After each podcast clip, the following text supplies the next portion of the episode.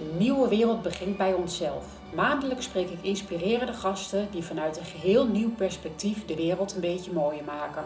Mijn naam is Manon Asbroek. Welkom bij A Whole New World.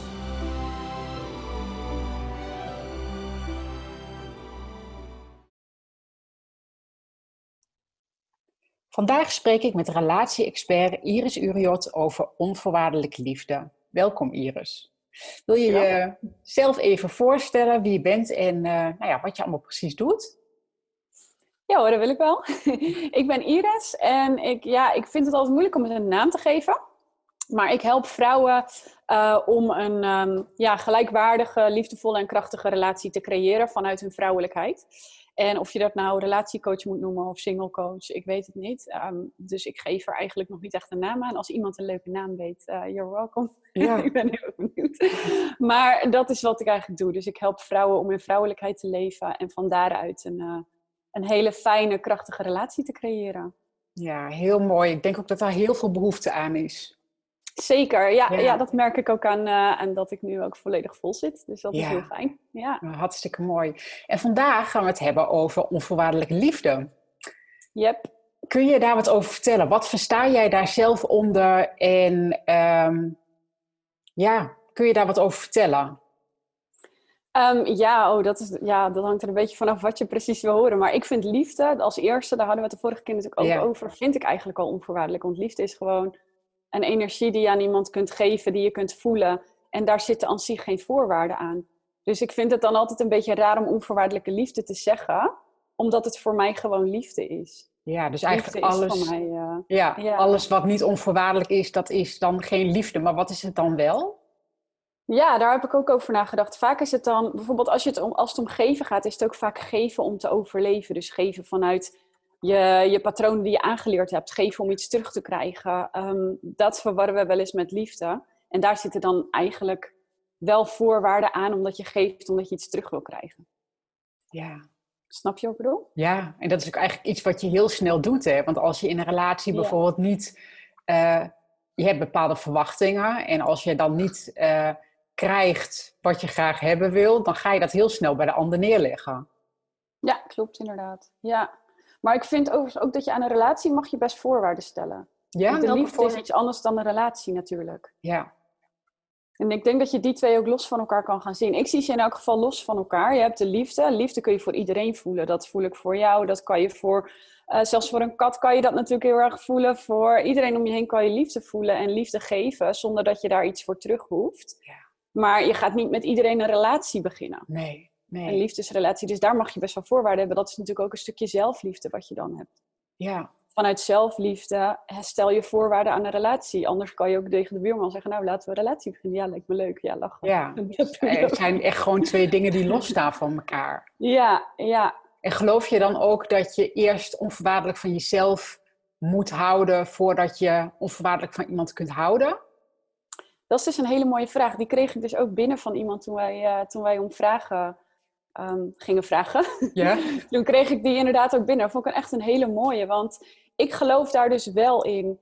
Um, ik geloof dat dat wel kan en dat dat zelfs nodig is om het te leren. Want ja. wij mensen hebben nou eenmaal onze lessen die we moeten leren. En toen ik mijn eerste geliefde kreeg, kon ik ook niet onvoorwaardelijk lief hebben, omdat ik het niet van mezelf. Hoe zeg je dat? Ik hield toen nog niet onvoorwaardelijk van mezelf. Hmm. Maar met mijn bewustzijn, wij mensen hebben een bewustzijn, kon ik wel beseffen dat ik hem onvoorwaardelijk wilde liefhebben. En ging ik leren hoe dat dan moest en wat dat dan was. En doordat ik het met mijn bewustzijn leerde, kon ik het ook daarna van, als vanzelf en kon ik het integreren. Dus ik denk dat het altijd zo is dat je begint met dat je het zelf nog helemaal niet voor jezelf voelt. Ja. Dat je daar naartoe mag werken en dat je juist doordat je het voor een ander kan leren voelen, dat je het daarna ook steeds meer voor jezelf kan voelen. Ja, dus het is echt een soort van proces. En het is niet zozeer, tenminste dat merk ik wel eens in mijn omgeving, of wat ik dan van vrouwen hoor, is dat omdat ze nog niet uh, onvoorwaardelijk van zichzelf houden en nog allerlei eisen aan zichzelf dus stellen, uh, dat ze die relatie maar niet aangaan, omdat ze nog eerst die vijf kilo af moeten vallen, omdat ze nog eerst die baan moeten hebben. Omdat, dus eigenlijk stel je dan eisen aan jezelf. Ja, zo kun je het ook zien. Ja, dat is om het überhaupt aan te gaan. Ja, dat vind ik ook inderdaad. Terwijl, ja, ja, dus hoe, Ja. Terwijl er natuurlijk eigenlijk altijd een startpunt is om het aan te gaan. Want aldoende leert men, denk ik, dan ook in een relatie. Ja. Absoluut, ja. Ja, en wij mensen hebben niet voor niks bewustzijn gekregen. Wij kunnen gewoon heel veel dingen doen met ons bewustzijn. Alleen dan moet je jezelf er continu aan helpen herinneren. Dat is natuurlijk een beetje een dingetje wat je dan moet leren. Eerst moet je het jezelf, uh, moet je jezelf bewust maken van, hé, hey, zo wil ik dat het is. Door voorbeelden van anderen, door wat je van binnen voelt dat je eigenlijk zou willen. En daarmee breek je inderdaad ook door jouw eigen voorwaarden in van, hé, hey, welke voorwaarden stel ik aan mezelf? En die zie je dan ook. Ja. Dus, dat is dan eigenlijk de eerste stap als je een uh, nou ja, gelijkwaardige, gezonde, liefdevolle relatie aan wil gaan? Ja, dat hangt er compleet vanaf waar je staat. Ik denk dat de alle, alle, allereerste stap is kijk waar je zelf staat. Waar sta je op dit moment en waar zou je naartoe willen? En wat is voor jou überhaupt onvoorwaardelijke liefde? Want dat is misschien voor iedereen iets anders. Ja. Dus wat zou jij graag voor een liefdesrelatie willen? Wat wil je graag voor gevoelens ervaren? Wat wil je dat het je brengt? En wat jij net vertelde van hey, hoeveel mensen die vinden dat ze er nog niet klaar voor zijn. Ik denk juist ook dat dat de mensen zijn die het wel heel goed kunnen. Ja? Dat denk ik wel. Want die, die willen het juist heel graag heel goed doen. En daarom houden ze zichzelf tegen. Ja. En als je het op die manier bekijkt, denk ik, oh, misschien ben je er dan juist wel heel erg goed in. Hé, hey, waarom laat het niet gewoon een keertje... Ga het gewoon een keertje proberen. Ja. En misschien heb je het al honderd keer geprobeerd, maar dan probeer je het op een andere manier. Ja. Want zwemmen is eigenlijk hetzelfde. Ik vergelijk dat met zwemmen. Dat leer je niet op bedrogen.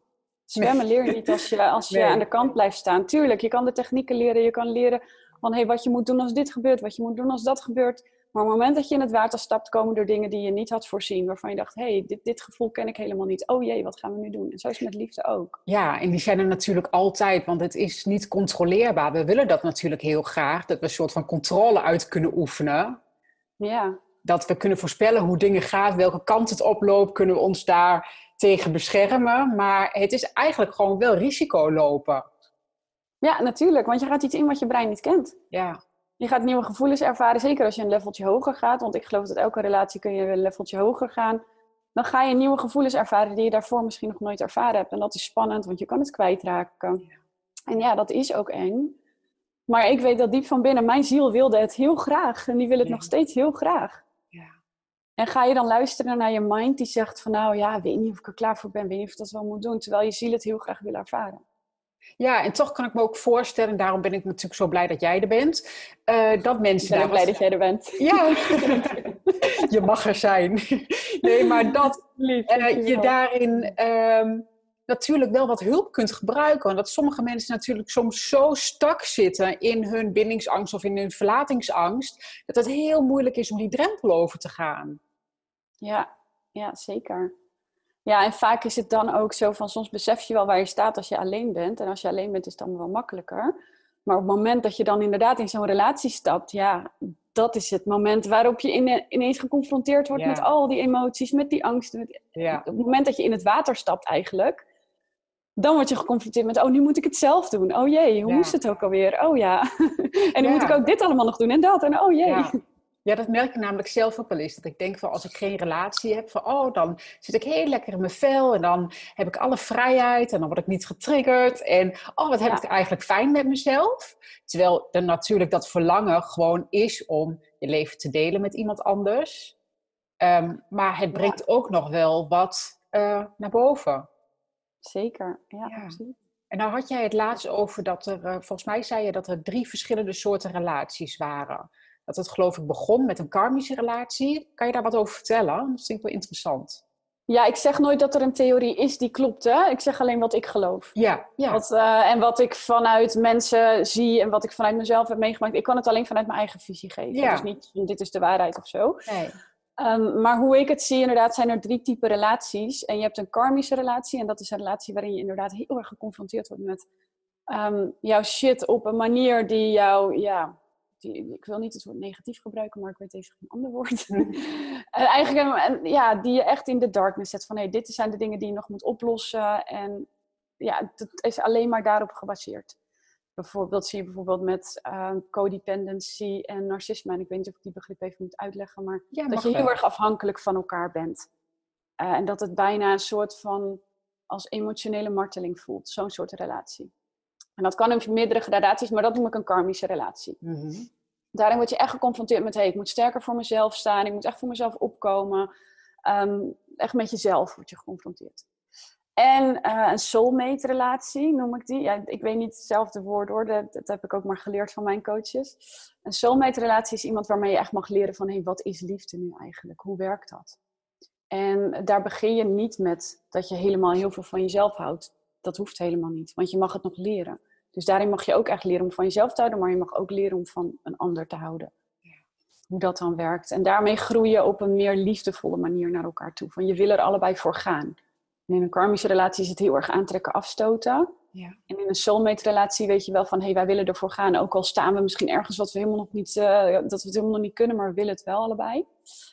En, uh, en dan heb je nog de, de, ja, de twin soul relatie, noemen ze dat. En dat is echt gebaseerd op dat hele diepe liefdesgevoel. Dan ben je gewoon, dan hou je heel erg van jezelf en dan weet je van, ik ben er klaar voor. En dat is echt die hele diepe verbinding die je dan met elkaar aangaat. Ik zit voor mezelf nu zo te bedenken op welk level ik ben. Volgens mij de karmische relatie. Nou, die ik heb denk ik dat ze ook door elkaar kunnen lopen hoor. Ja, is dat zo? Dat denk ik wel. Ik denk dat je met je soul, met je, met je twin soul, zeg maar, dat je die hele heftige gevoelens, dat je er ook aan het begin wel karmisch mee kan zijn. Denk ik, maar dat, dat denk ik. Maar vertel, wat zat je te denken? Nou, ik zat te denken, die karmische relatie, uh, het codependency en het narcisme stuk, zeg maar, die dynamiek, dat uh, heb ik gehad. Uh, daarna heeft het heel wat jaren geduurd voordat ik me überhaupt weer open durfde te stellen. Toen heb ik een relatie gehad die waarin ik eigenlijk voor het eerst echt leerde van, hé, hey, dit is liefde. Tuurlijk ging die nog steeds met hobbeltjes, uh, pieken en dalen, zeg maar, maar lang niet meer in die heftigheid uh, als daarvoor, omdat ik veel meer bij mezelf kon blijven, weet je, beter je grenzen uh, aan kan geven, beter weten wat je wilt. En hoe heb je dat geleerd? In die, Heb je dat in die rela eerste relatie geleerd of daarna? Daarna, in al die jaren, ja. Daar zaten wel een paar paar therapie-sessies uh, heb ik daar zeg maar wel aan, moeten wagen. Omdat je daar op een gegeven moment alleen niet uitkomt. Als jij uit zo'n ongezonde relatie komt, um, waarin je ja, zo van jezelf weg bent gegaan en zo gekleineerd werd. En is het natuurlijk ja, haast onmogelijk, of nou voor mij was het haast onmogelijk om me weer open te stellen voor iemand. Omdat er gewoon al zoveel schade uh, was ontstaan. Dus ik heb daar ook wel iemand. Uh, wel Eigenlijk is dat dan je grootste zegen, want ja, dan je die hulp misschien ja, nooit gaan zoeken. Ja, dat weet ik ook. Dat, ja, maar zo zie ik dat ook achteraf. En tegelijkertijd, um, dan, als ik het bekijk vanuit een helikopterview, zeg maar, dan weet ik van hé, hey, dit is gebeurd, weet je, voor, vanwege mijn spirituele ontwikkeling, mijn groei. Um, dit heb ik door moeten maken om nu hier te zijn waar ik ben. Uh, gevoelsmatig voelt het nog steeds alsof hij me iets heeft aangedaan. Oké. Ja. En kan je dat nog shiften, denk je?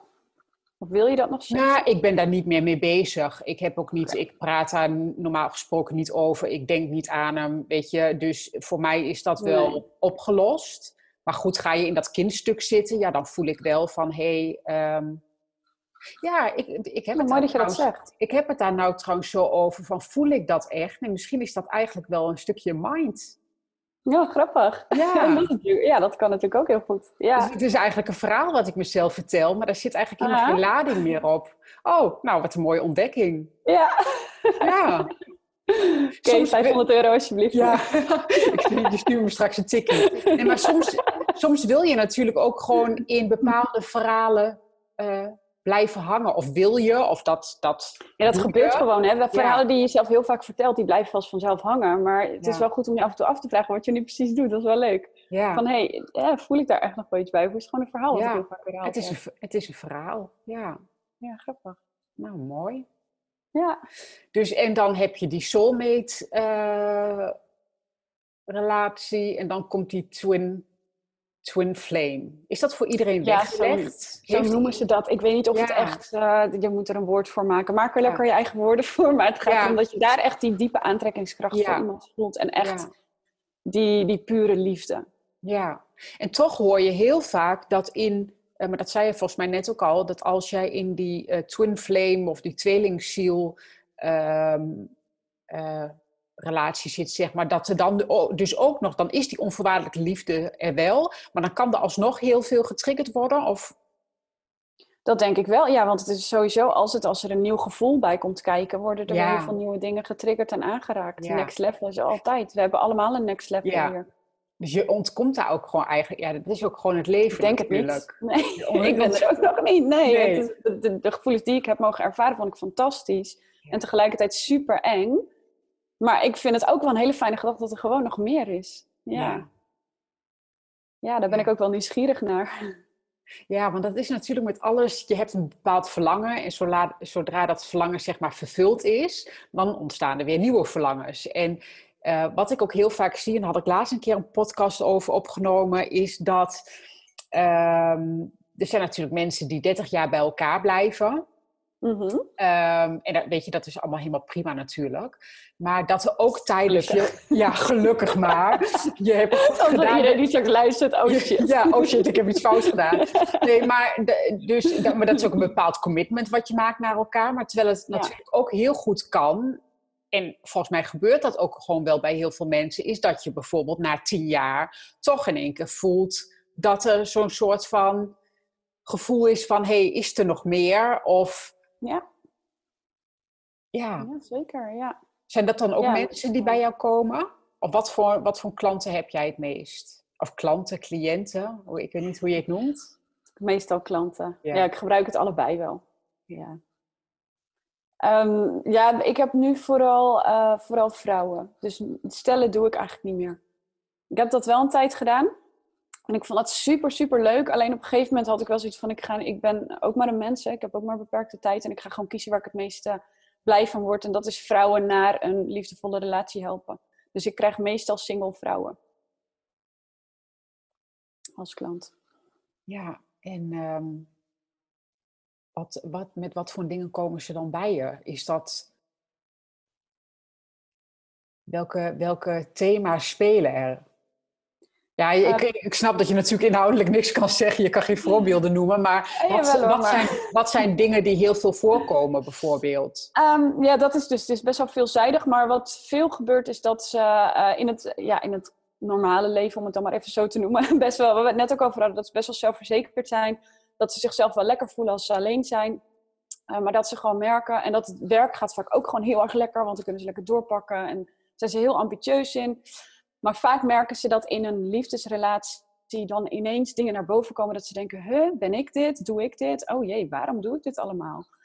Uh, hey, ik voel me ineens die afhankelijke die ik helemaal niet ben of wil zijn. Maar het lijkt wel alsof het als vanzelf gebeurt. En dan weten ze zich daar geen raad mee. Omdat hè, als je op je werk bent, dan zijn hele andere dingen belangrijk. Dan is gewoon volhardendheid uh, en, en vasthouden heel belangrijk en naar je doelen werken. Ja. Maar bij liefde werkt dat heel anders. Dan moet je juist de controle loslaten. Dat is net de andere kant. En, um, en de overgave. En mensen denken, ja, wat is dan loslaten? Wat is overgave? Ja, dat is een hele goeie. Dat kun je dus niet tastbaar maken. Uh, daarom is liefde een heel ander gebied. Ja, het is echt meer de feminine uh, approach. Van de vrouwelijke kant ja, zeker wel. Ja, ja, ja, kijk, de mannelijke kant is nog net weer wat anders. Die kunnen wel natuurlijk uh, jagen, volharden en doorgaan. Maar als vrouw, als je dat dan ook gaat doen, ja, dat gaat dan wel echt een, een verkeerde dynamiek opleveren. Althans verkeerd, een dynamiek die afstoot. En je wil juist aantrekkingskracht in een relatie, denk ik. Ja, dus eigenlijk wat gewoon heel spannend is, is dat je in een gevoel van vertrouwen mag zitten. In een uh, gevoel van overgave, de veiligheid. Ja, en dat is natuurlijk ook wel heel spannend als iemand met zijn mannelijke energie op je afdendert, zou ik haar zeggen. is dat heel spannend. Dat heb ik nog nooit ervaren. Maar... Nee, maar dat is, ja, ja, en het is ook een kwestie van mannelijke energie kunnen waarderen. Want heel veel vrouwen praten best wel negatief over mannen. Ja. Um, en dit, mannen zijn klootzakken, dat soort dingen zeggen ze dan allemaal. Terwijl als je mannelijke energie echt leert waarderen, dan ga je er ook heel anders mee om. En dan zul je ook veel meer aantrekkingskracht creëren. Dus daar begint het vaak ook al bij. Van leer mannelijke energie maar echt waarderen. Uh, ondanks dat je misschien heel slecht bent behandeld. Want ik heb ook een relatie gehad waar ik geslagen ben. Uh, ja, ga dan maar eens mannen waarderen. Nou, dat is een hele, hele reis geweest. Maar als je die shift kan maken, dat je mannen weer echt kan waarderen, dat je kan genieten van die support van de mannelijke energie, dat je je daarin helemaal veilig kan voelen en dat je hem ook het vertrouwen kan geven dat hij de leiding kan nemen, ja, dan ontstaat er echt een heel mooi soort aantrekkingskracht. En ja, dat gevoel is gewoon zo bevrijdend. Ja. Dat, ja, en dat gun ik iedereen en daarom help ik mijn klanten daar ook bij. En is dat dan uh, veel, veelal mindsetwerk of hoe, hoe werk jij? Hoe moet ik dat zien? Ik werk mind, body en soul. Alle levels. Ik geloof dat je ziel is degene die echt de liefde wil. Die die ervaring wil, die die gevoelens wil. Dus als je daar niet mee connect en je gaat het alleen op mind doen, dan kom je alsnog op doorzettingsvermogen. En dat is dan alsnog niet het vertrouwen echt voelen. Uh, dus ik geloof echt dat je, je begint natuurlijk met mind, want dat is wat we kennen, waar we ons thuis in voelen en dat is waarin je het ook wilt begrijpen. Ik werk ook echt wel veel met mind. Maar daarna gebruik je je body om je emoties te doorvoelen en om echt bij dat gevoel te durven komen. En vanuit daar kan je ook connecten met je ziel van hey, wanneer zit ik nou in angst? Wanneer zit ik echt in wat ik echt wil? Hoe maak je dat onderscheid?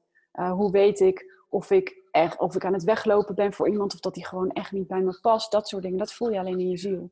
Dat voel je niet met je mind. Nee, ik merk ook, nou, maar, uh, nu je dit zegt, dat um, dat ik het ook in het verleden vaak heb gedaan op de mannelijke manier. En dat ik ook heel vaak, als ik zeg maar relatieadvies krijg van vriendinnen of zo, is dat het heel vaak gaat van, uh, nou Manon, weet je, uh, ga eens op een dating site en uh, je moet die straal groot maken, weet je, niet op 50 kilometer zoeken, maar meer. En ik voel voor mezelf zo duidelijk dat dit voor mij niet de manier is. Ik voel me voor mezelf heel duidelijk dat ik me eerst mag verbinden helemaal met dat vrouwelijke stuk. En dat ik mij mag leren openen. Dat ik durf te zijn in mijn eigen energie.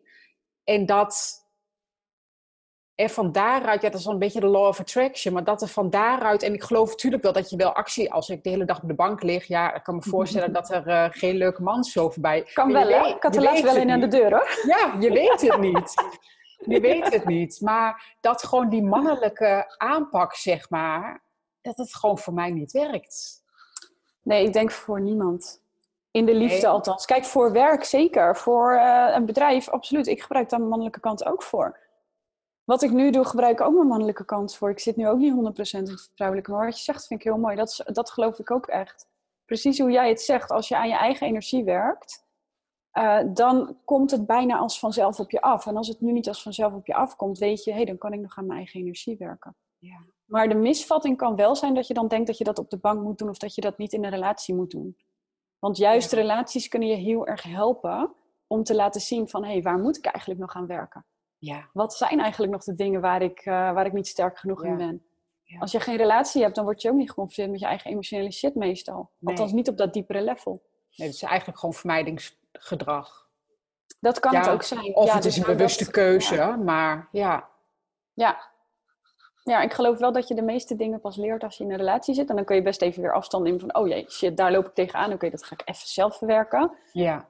Uh, en dan weer opnieuw kijken, hé, hey, wat, wat zijn mijn dingen, waar loop ik tegenaan? En dat ontdek je pas weer als je in een relatie stapt. Of althans, als je gaat daten dan. Hè. Dat ja. je meteen uh, te trouwen of zo nee. met iemand net nee. Ja, en maar een beetje spelen in het datingveld. Ja. ja. En ik denk ook dat je daarin de lat niet te hoog moet leggen. Wel je, dat je verlangen heel groot mag zijn. Uh, maar dat we onszelf niet op moeten leggen dat die ene man die je nu in je leven, dat dat gelijk de vader van je kinderen moet worden. En dat dat, ik merk dat ik dat in het verleden best wel deed. Uh, mm, sowieso, ja, sowieso leg je de ander daarmee haast, uh, nou ja, onmogelijke mm dingen op. Ja, wurgenergie.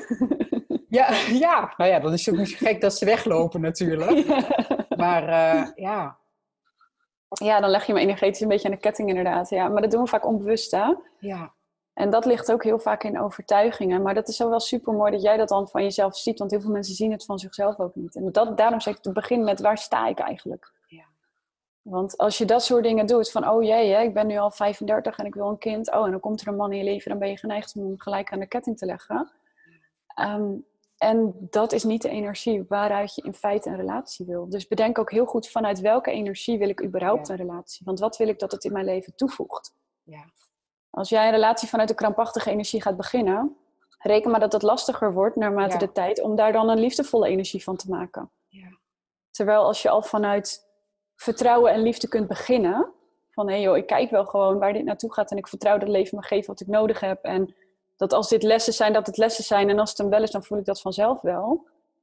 dan voelt het al veel vrijer. Ja, en ik denk ook dat als vrouwen dan bij jou in, hoe zeg het, relatiecoaching gaan of therapie of hoe je het noemt, dat ja, doe maar coaching. Doe maar coaching. Ja, dat dat gewoon uh, natuurlijk gewoon doorwerkt op allerlei vlakken in je leven. Want als je dat in die overgave kan gaan in een relatie, weet je, dan, nou ja, weet je, dan is er zoveel mogelijk. Dan sta je gewoon veel relaxter in het leven dus. Dus eigenlijk Absoluut. vinden vrouwen misschien zichzelf wel gewoon terug bij jou, kan ik het zo zeggen? Ja, misschien wel. Ja, zo heb ik het eigenlijk nog helemaal niet bekeken, maar ik vind het wel mooi dat je dat zegt. Ja, nee, ik denk, ik geloof ook zeker dat liefde hetgene is wat alles kan blootleggen wat er in ons speelt, op een veel dieper niveau. Want dat is ook waarom heel veel mensen kijken bij business en zo kan je echt verschuilen achter je mindset. Dan kan je verschuilen achter je resultaten. Uh, en bij vrienden kan je afstand nemen als het even te zwaar wordt of wat dan ook. En word je nooit echt geconfronteerd.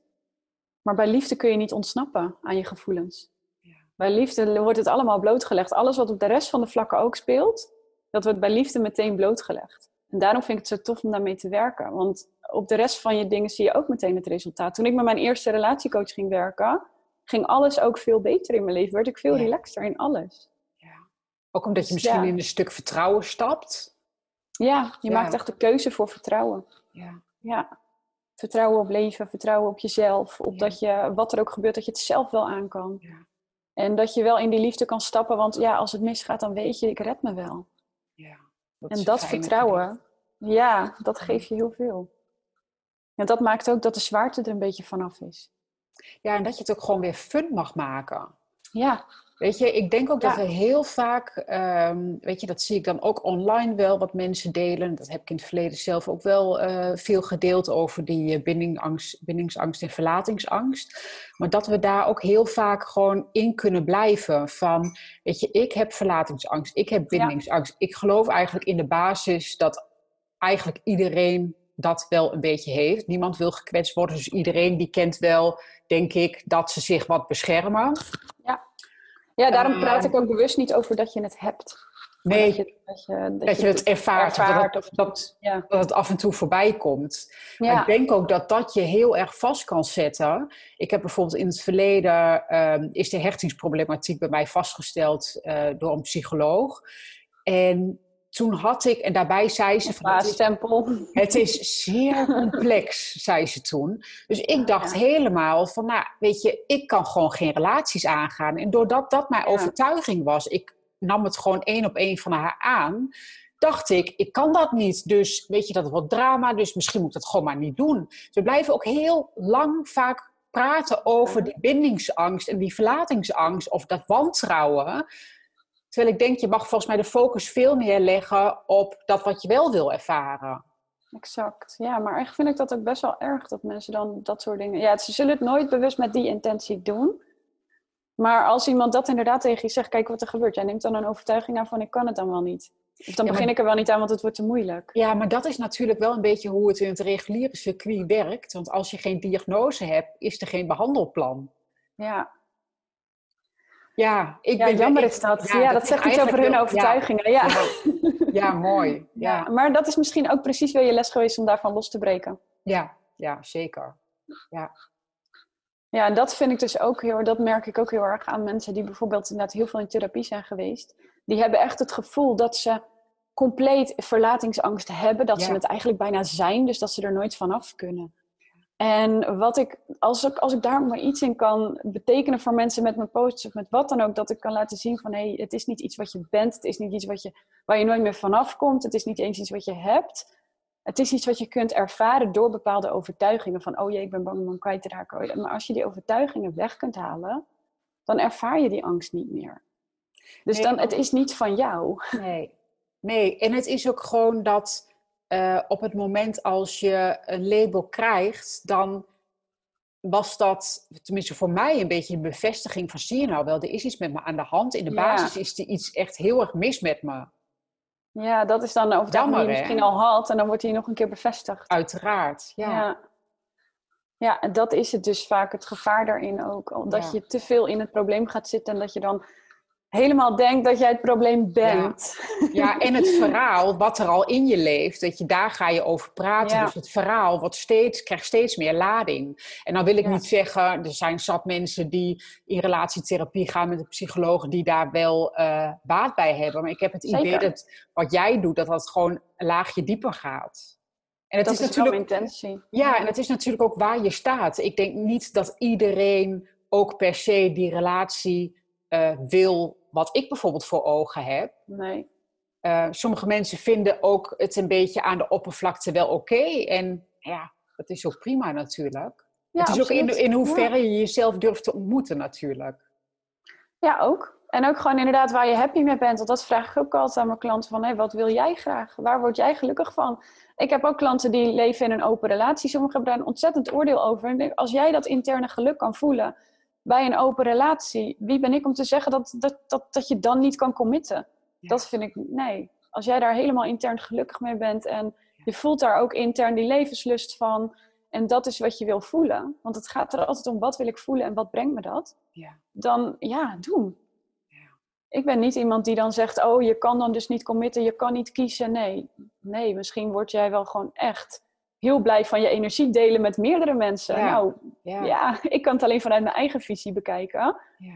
Uh, maar als jij dat wil, dan gaan we kijken wat we daarvoor moeten doen om dat te creëren. Ja. Dus de, de visie waaruit ik werk is altijd, hey, welke gevoelens wil je ervaren? Dat is altijd het allerbelangrijkste, want soms wil je bepaalde gevoelens ervaren waar de relatie niet eens het, datgene is wat je per se extern wil hebben. Mhm. Sommige mensen komen bij mij die zeggen ik wil een relatie. En dan uiteindelijk zeggen ze van oh, ik voel me nu zo fijn en vrij. En ik wil gewoon lekker genieten van alle aandacht die ik om me heen krijg. Nou, ja. dan is dat helemaal mooi. Ja. Het gaat erom waar voel jij dat interne geluk van? Ja. En als je dat kunt voelen, als je daarbij kunt, in bijvoorbeeld hè, als in visualisatie of meditatie, dan voel waar voel ik echt intern geluk bij? En werk dan daar naartoe. En dat hoeft niet in een relatie te zijn, dat kan wel. Het kan ook in een relatie zijn waar je lekker aan de oppervlakte leeft, waar je gewoon lekker samen eh, elke dag wat leuks met elkaar doet en waar je die gevoelens helemaal niet hoeft te hebben. Prima. En het is natuurlijk ook welke, welke woorden je eraan geeft. Als ik zeg ik wil een relatie, voel ik daar helemaal niks bij. Nee, ik denk als je een relatie wil, dan ga je morgen op Tinder, heb je overmorgen een relatie als je dat zou willen. ja, ja, Nee, maar ook gewoon, ook gewoon de, de naam zo van ik wil een relatie. Dat voelt voor mij ook helemaal niet als... Het, het is voor mij zo inhoudsloos. Ik wil een relatie. Ik weet niet. Ik heb daar geen ja, wat wil jij? Ja, dan wordt het gelijk zo'n sessie. Wat wil ik? Je bent gewoon nieuwsgierig. ik ga je niet verder... Eh. Nee, nee, nee. Wat wil ik? Ja, ik denk dat ik het eigenlijk op dit moment niet eens zo heel goed weet. Ik uh, verlang heel erg naar een gezin. Ehm, ik verlang wel naar een echt wel een diepgaande relatie. Maar de vorm daarin, dat is voor mij nog niet helemaal duidelijk. En die vorm probeer ik misschien ook wel een beetje los te laten. Ik weet niet of dat goed is of niet. Omdat ik ja, dan leg je natuurlijk een beetje, zijn? beetje in handen van het universum zo van uh, verrassing. maar hoe mooi is dat? Ja, ik vind nee, maar dat ik denk van, ehm, ik heb niet zo'n goede ervaring met samenwonen. En uiteraard kan mijn volgende ervaring veel beter zijn, maar er zit nog lading op het samenwonen. En dat ik denk, mhm. nou, misschien zou ik wel parttime willen samenwonen. Of latten noemen ze dat geloof ik. Ik zeg parttime samenwonen. Maar, en ik voel daarbij ook het vertrouwen van dat gaat op ik ga die persoon ontmoeten. Ik heb ook het idee dat dat binnen korte, een korte tijd wel gaat gebeuren. En ondanks dat ik er eigenlijk geen klap voor doe, tenminste, ik sta niet op dating sites of dat, dat soort dingen. Ik, ja, ik heb daar op dit moment gewoon even geen behoefte aan. Ehm, maar dat ik op het moment als ik zo iemand ontmoet, dat ik zelf wel voel welke richting en welke vorm het mag krijgen. Ja, Terwijl als ik nu denk, als iemand zegt van nou ik wil wel een kind met je, maar ik wil niet met je samenwonen, dan hebben mensen daar bijvoorbeeld heel veel oordeel op. Ja, ja, ja hij wil wel de lusten, maar niet de lasten. En ik weet het niet. Ik zou het niet helemaal alleen willen doen, maar ik weet het nu nog niet. Nou, dan mag het zich nog vormen, juist heel mooi. Ja, ja tof. Ja, en ik vind het ook wel mooi wat je zegt. Van joh, ik weet dat ik hem binnenkort wel ga tegenkomen. Ja, anderen zullen daar misschien een oordeel over. Misschien is het dan exact de bedoeling dat je dat oordeel gaat loslaten. Ja, ja en ik voel ook wel dat... Uh, ik daar nu, zoals in het najaar, echt de ruimte voor mag maken. Dat het nu geen tijd is om door te denderen, want dan zie ik hem niet, zie ik hem niet voorbij komen. Maar ik merk ook in mezelf dat wanneer ik eh, heel erg in die ehm, mannelijke energie zit van hard werken en doorgaan en, en dan wordt mijn lijf gestrest, dan ben ik niet meer aantrekkelijk, denk ik, want dan ben ik gesloten. Dan is mijn energie zo gesloten en zo go, go, go. Mhm. En terwijl nu ik wat meer rust in mezelf voel en meer uh, ruimte, voel ik beter mijn verlangens.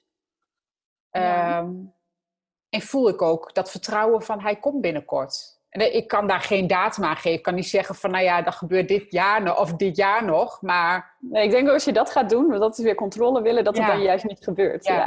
Ja. ja. ja. ik, ik ben het helemaal met je eens. Ik heb dat ook zo als die dingen dan gebeuren. Ik voel dat ook vaak aankomen. Toen ik uh, Pascal ontmoette, de nacht daarvoor, had ik gedroomd dat ik de ware zou ontmoeten die dag. Oh. Dat, uh, ja, ik wist het gewoon. En toen ik hem zag, wist ik het ook. Het was echt heel raar, maar ik voelde het gewoon. Omdat ik toen ook zoveel aan meditatie deed en aan connecten met mijn ziel en dat soort dingen. Dan, dan op een gegeven moment voel je dat gewoon, het vertrouwen gewoon helemaal. Ja.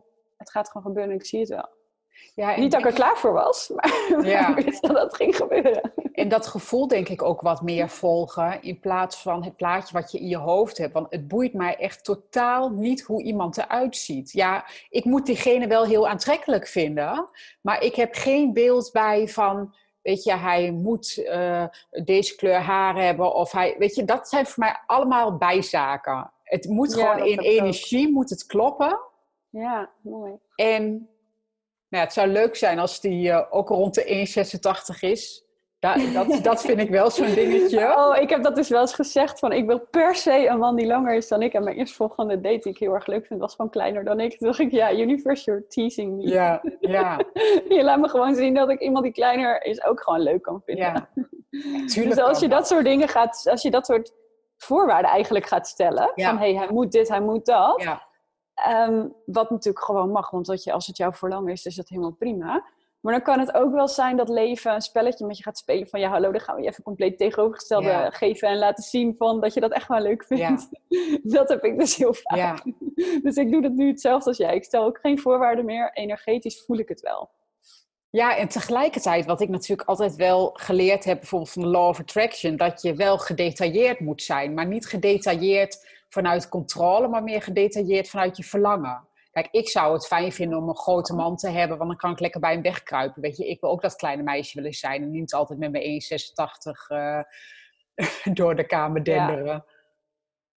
ja. ik vond het ook heel fijn hoor, dat Pascal groter is dan ik. Ja, dat vond ik ook heel fijn. Maar natuurlijk, ja, er zijn uh, miljoenen mensen waar je uit kunt kiezen. Dus ja, waarom mag je niet een paar eisen stellen? Dat is ook hoor. Maar ik weet wel dat als ik dat deed, dat de universe dan, of het leven dan aan mij iets gaf wat compleet het tegenovergestelde was. Ja. dus het is net wat je tegenkomt en ja, geef je daar ook een beetje aan over. Zo, het leven is een spelletje, zo zie ik het. Ja. Mooi. Ik ga eens kijken, volgens mij had ik nog een vraag. Um, eentje daarvan was, als je geliefde vreemd is gegaan, hoe kun je dan nog weer onvoorwaardelijk lief hebben? Oh, dat is een mooie, ja. Volgens mij heb ik die vraag ook gekregen. Ja. uh, als je geliefde is vreemd gegaan, hoe kun je... Nou, ik denk dat je sowieso onvoorwaardelijk lief hebben kun je altijd. Dus dat is eigenlijk weer waar we het aan het begin ook over hadden. Hè? De liefde hoef je geen voorwaarden aan te stellen. Dus je kunt gewoon liefde voor hem voelen voor de persoon wie hij is. En um, er door, door er doorheen te kijken. Door te beseffen dat mensen niet vreemd gaan om jou te kwetsen. Dat, ik geloof niet dat er ooit iemand opstaat die denkt: Oh, vandaag ga ik eens eventjes lekker mijn geliefde kwetsen. Daar geloof ik niet in. Um, dus dat zal diegene nooit doen om jou te kwetsen. Diegene doet het vanuit um, bepaalde onmacht die hij voelt of een bepaalde uh, een bepaalde behoefte die hij niet op een andere manier kan vervullen. Uh, bepaalde dingen die hij niet aandurft te kijken. Bepaalde commitment die hij niet aandurft te gaan wat dan ook. Of uh, hij is dronken en kan zich niet meer beheersen. Dat hangt helemaal van de situatie af. En laat dat nooit een excuus zijn, want iedereen heeft altijd het vermogen om voor liefde te kiezen. Iedereen heeft het vermogen om te kiezen om jou goed te behandelen. Dus ik vind dat een trauma ook nooit een excuus mag zijn om niet um, voor liefde te gaan. Maar het helpt wel om te doorzien van oké, hij doet het niet vanuit om mij te kwetsen. Dat doet hij niet.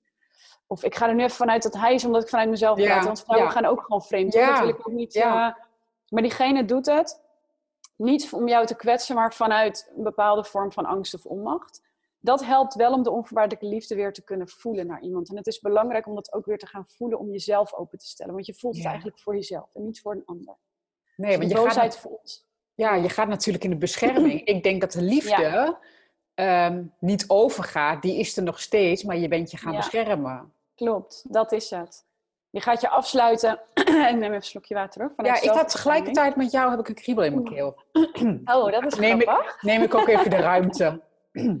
ja, mooi ja.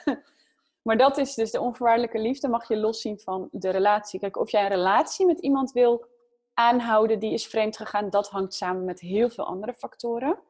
Uh, dat hangt samen natuurlijk met hoeveel spijt hij ervan heeft, hoe hij er zelf tegenaan kijkt, hoe goed je erover kunt praten hoe hij weer kan voorzien in jouw behoeftes. Uh, en of jij zelf het aan kunt om dat vertrouwen weer opnieuw te gaan creëren. Want dat is ook een spannende keuze dan om dat weer opnieuw te gaan doen. Dus dat is de relatie.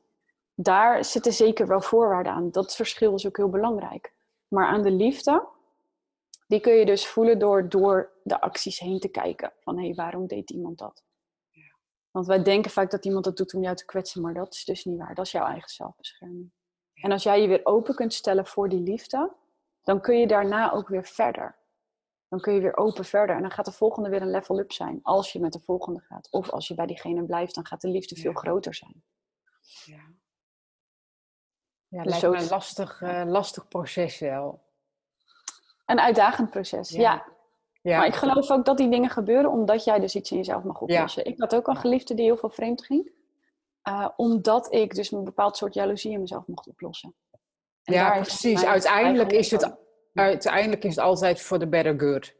Ook al voel je dat natuurlijk in het moment niet zo, maar zo mogen we het wel gaan zien. Dat het de uitnodiging is, uitnodiging is voor jezelf om weer op een dieper niveau.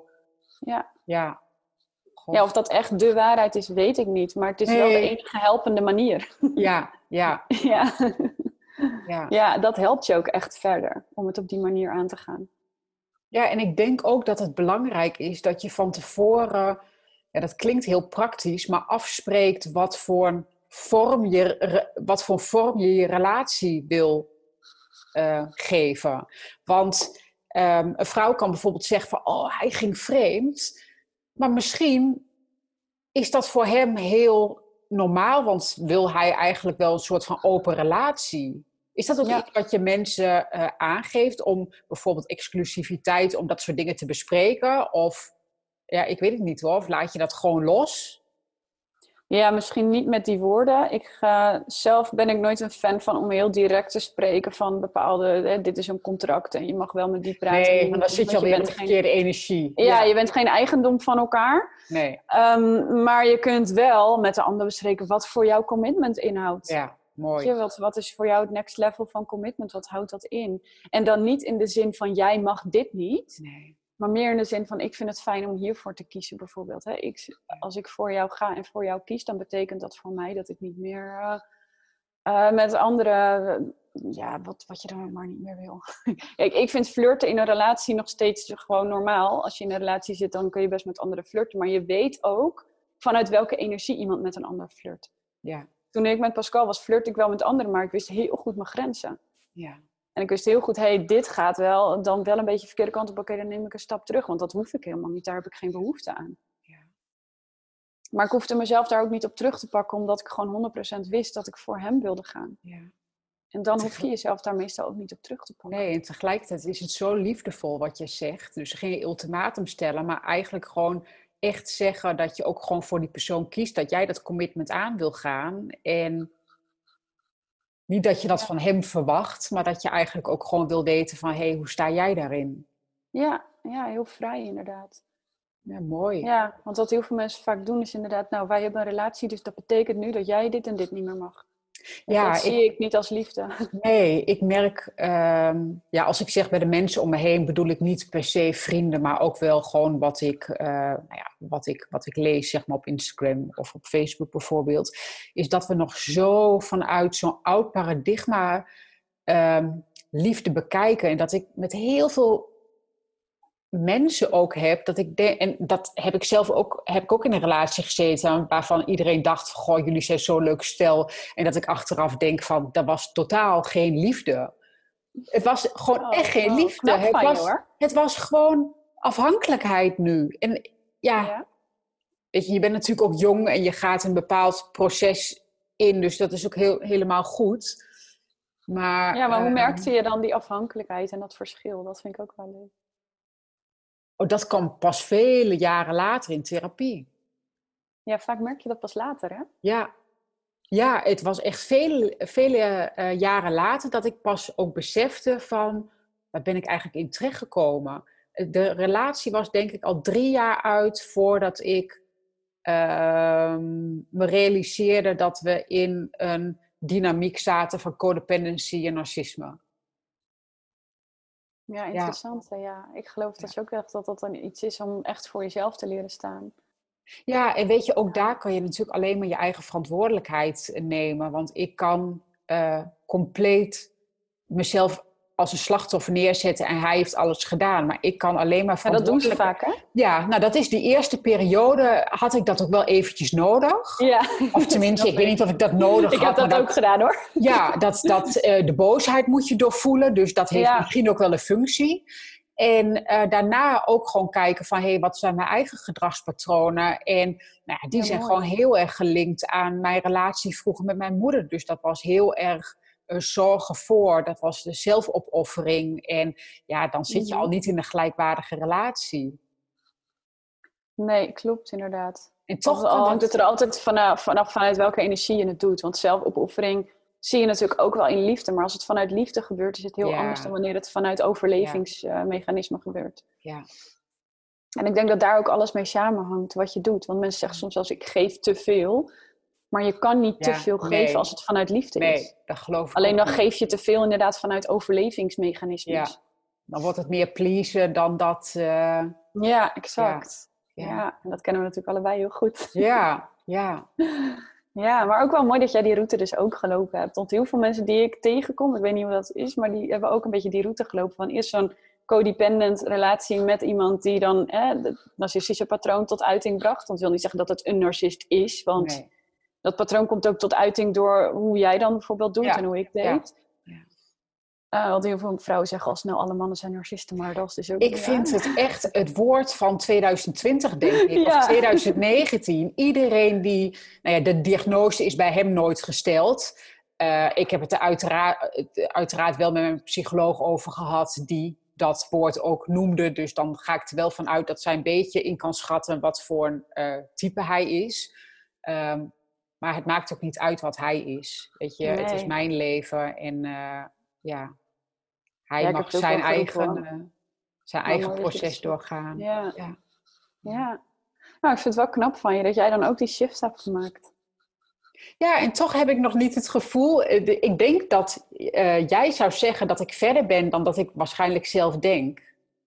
Ik denk dat dat altijd zo is. Ja? Dat iemand anders zegt dat je dat iemand anders ziet dat je al verder bent. Ja, ja, Althans, omdat het, omdat het bij mij nog wel, wel. Ja, omdat het bij mij nog wel eens oude verhalen op de plaats spelen staan, wil ik haar zeggen. Ja, misschien is dat ook wel goed. Dat je zelf denkt dat je minder ver bent. Want dan ga je in elk geval echt wel, gaan, blijf je naar jezelf kijken. Ja. Dat vind ik altijd een hele belangrijke. Dat, Als je zeg maar, toen ik aan het begin van mijn persoonlijke ontwikkelingsreis stond, ik net uit die relatie kwam, denk ik uh, toen zag ik totaal niet waar ik stond. Toen dacht ik dat ik liefde wel kon en dat het inderdaad allemaal aan hem lag. En dat ik, uh, dat ik wel echt liefde was. En als ik daarop terugkijk, denk ik, oh, toen wist ik totaal niet waar ik stond. Toen dacht ik echt dat ik veel verder was dan dat ik was. Maar dat was mijn ego ja. die dat tegen me zei. En nu denk ik inderdaad dat het misschien wel andersom is. Dat ik denk, oh, ik heb nog zoveel te leren. Er zijn nog zoveel levels. Ja, en op het moment dat je daarmee bezig bent met die persoonlijke ontwikkeling, je kunt niet niet meer op jezelf reflecteren. Nee, je bent echt niet. Ik ben er wel eens misselijk van geworden, ja. Nou, continu bewust gewoon van alles. Weet je, vroeger kon je een ander gewoon nog lekker een klootzak noemen. En nu denk je van, weet je, wat, wat, is, wat is mijn patroon? En, ja, wat is mijn bijdrage? Ik gedaan om dit aan te trekken. Ja, ja. Ja. oh, ik heb ze ook wel eens kapot geanalyseerd, inderdaad. Van, hé, waarom trek ik nou dit soort mensen aan? En, ja. Ja, wat, wat heb ik nu weer? Oh, wat doe ik nou weer verkeerd?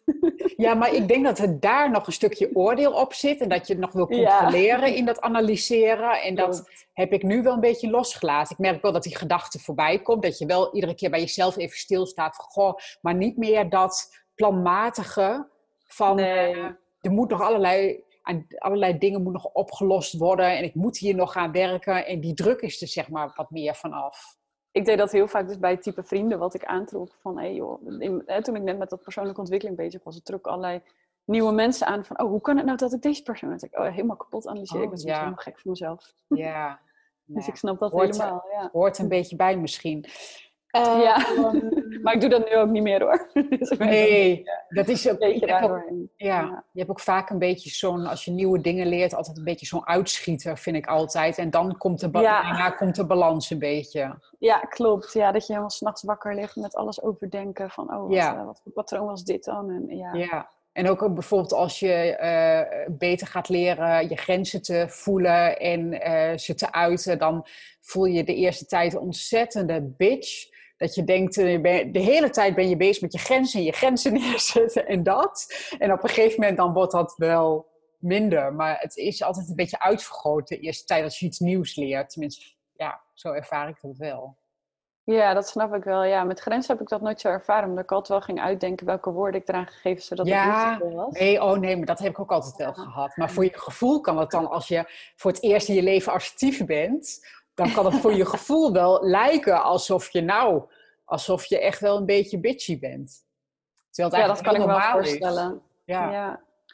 Ja, kan ik me ook wel voorstellen inderdaad. Ja, heb ik zelf dan nooit zo gehad, denk ik. Want ik dacht juist van, oh jee, mezelf nu deze aan het wegcijferen. Daar was ik ook aan het doen. Ja. En uh, ja, het voelde wel zelfliefde om mijn grenzen aan te geven. Dat heb ik wel altijd gehad. Ja, niet zozeer uh, vanuit liefde voor jezelf en niet zozeer om de ander af te stoten. Daar zit natuurlijk heel groot verschil in.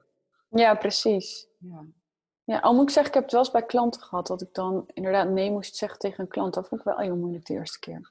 Ja. Dat is natuurlijk ook een soort relatie die je aangaat. Dat ik een gesprek had met iemand en dat ik gewoon eigenlijk echt geen plek meer had en ik moest nee zeggen. Dat vond ik heel erg ja. spannend. Ja, dat is wel zo. Toen voelde ik me wel een beetje een bitch. Ja, dus ik snap het wel. Toen wel op een ander level. Ja.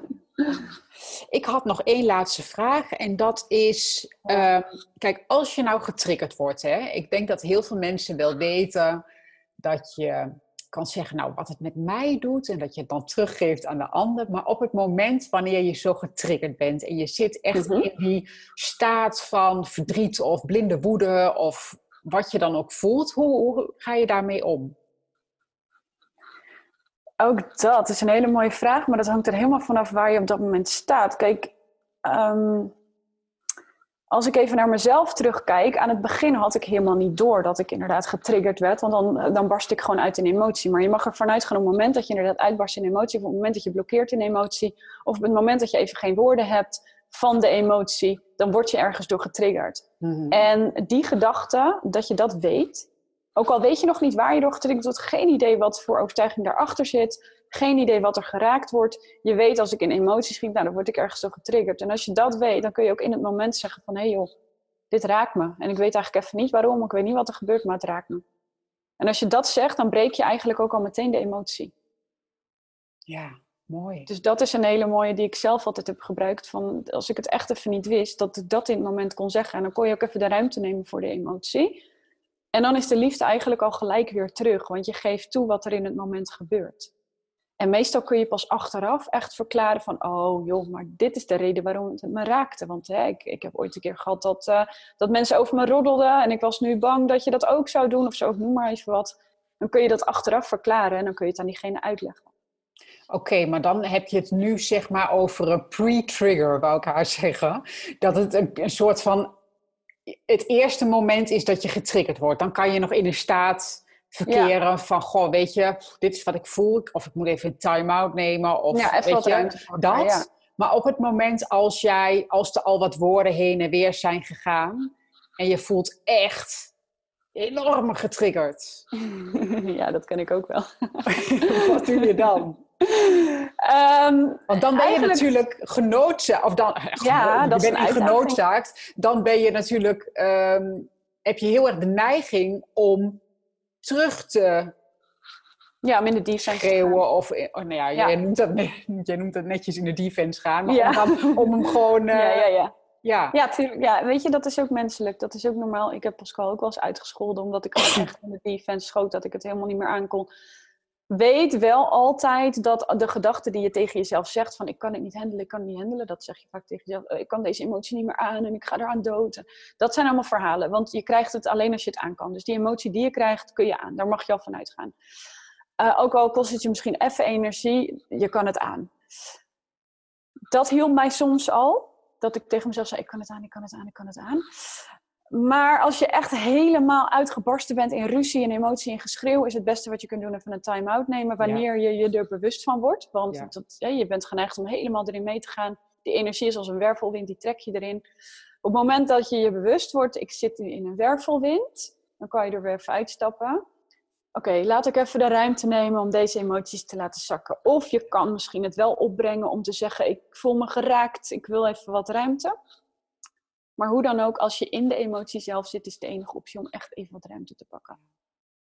Ik heb het op een gegeven moment wel zo kunnen creëren, omdat ik het heel erg getraind heb. Het is echt een kwestie van trainen, trainen, trainen. Meer dan dat is het niet.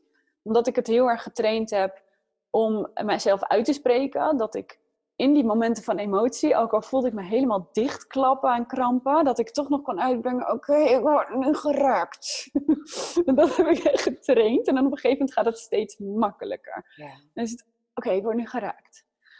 Nee, ik word nu geraakt. En op een gegeven moment voel je dan ook gewoon dat die emotie er niet meer is. Omdat je het kunt uitspreken. Zodra je er woorden aan kunt geven, is je emotie niet meer nodig. Ja, ik stel ook deze vraag, maar ik heb dat zelf eigenlijk, ervaar ik dat niet zo als die wervelwind. Ik heb zelf de, ehm, meer het gevoel dat ik dan weg wil lopen, maar niet dat ik de ander wil negeren of zo. Maar dan moet ik eventjes voor mezelf ehm, tot rust komen. Eh, eigenlijk denk ik een soort van uh, pauzetje inbouwen om even te voelen van, ja, eigenlijk om even te voelen en me bewust te zijn van, hé, hey, wat speelt er nu eigenlijk? Ja, dat kan ook. Ja, soms hoef je niet te weten wat er speelt, maar het kan wel helpen. Ja. dat is ook weer een vorm van controle weer. Ja, ja. Maar als je maar in elk geval daarna weer dan uitspreekt naar diegene van... hé hey joh, ik was gewoon even in emotie en um, dat kennelijk werd ik ergens toch geraakt. Ja. Dat is denk ik voor veel mensen ook wel een lastige. Van op het moment als je dan ruzie hebt gehad, om je dan weer opnieuw kwetsbaar op te stellen van... hé, hey, zullen, we even, zullen we even praten? Of oh, dan zoek je dus weer die toenadering. Terwijl je eigenlijk misschien bang bent voor de afwijzing. Ja. ja. Ja, en wat altijd helpt bij mij is inderdaad even schrijven of zo. Of even een time-out nemen. Um, dat je echt, totdat je die liefde weer voelt. En wat ik altijd deed, wat ik mezelf heb aangeleerd, is altijd excuses aanbieden voor de emotie. Nooit voor wie je bent of, wat je, of je gedrag, wat dan ook. Want dat hoeft niet. Dat kun je uitleggen waarom je iets deed. Maar wel altijd voor de emotie. Want dat is heel krachtig. Kijk, als je in emotie bent, dat is altijd een vorm van onmacht. Ja. En onmacht, daarmee val je anderen soms aan. En anderen, het is belangrijk dat je dat weer herstelt. Anders hou je een schuldgevoel. Anders blijf je met een schuldgevoel. Maar dan blijft het ook sudderen. Als het niet helemaal uitgesproken is, dan zit die angel er zeg maar nog in.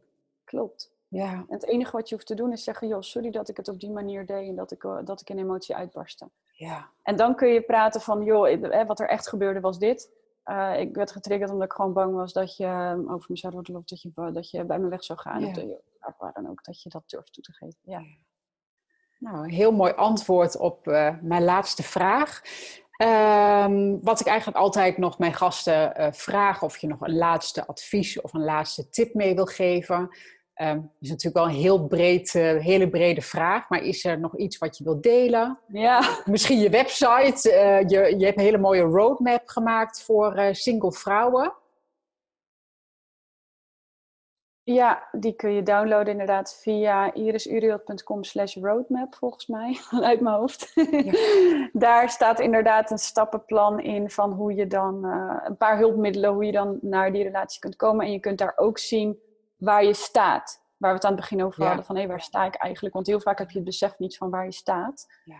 Uh, en wat is mijn eerstvolgende stap? In plaats van dat je meteen denkt, oh, ik moet uh, de waarde vinden. Oké, wat is eigenlijk mijn eerstvolgende stap om aan te werken? Ja. Maar het belangrijkste advies wat ik mee wil geven is: uh, behandel jezelf zoals je de liefde van je leven zou behandelen. Want als je daarmee begint, kijk eens hoe je naar jezelf kijkt. Wat je als eerste ziet. let op hoe je tegen jezelf praat. Zou je zo tegen je de liefde van je leven praten? let op wat je in je lijf stopt. Zou je dat, dat je de liefde van je leven adviseren? Let op hoeveel plezier je maakt, hoe je jezelf dat gunt. Zou je de liefde van je leven geen plezier gunnen? Ehm, dat is bij mij echt een soort houvast geweest van hoe ik mezelf wilde behandelen. En dat is ook de belangrijkste stap, denk ik, naar onvoorwaardelijke liefde. Om dat echt voor jezelf ook te gaan creëren. Dat vind ik echt heel mooi, waardevol advies. Heel erg bedankt. Ik vond het heel leuk om met je, met je gesproken te hebben. En uh, nou ja, dank je wel. Ik ook. Ik vond het echt super leuk. En je stelt echt hele mooie vragen. Dank je. Ja. ja, leuk dat je dit doet. Super. Echt heel tof. Dankjewel voor het luisteren naar deze aflevering van A Whole New World. Ik ben benieuwd wat je ervan vond. Laat een comment achter of stuur me een berichtje via een van mijn socials.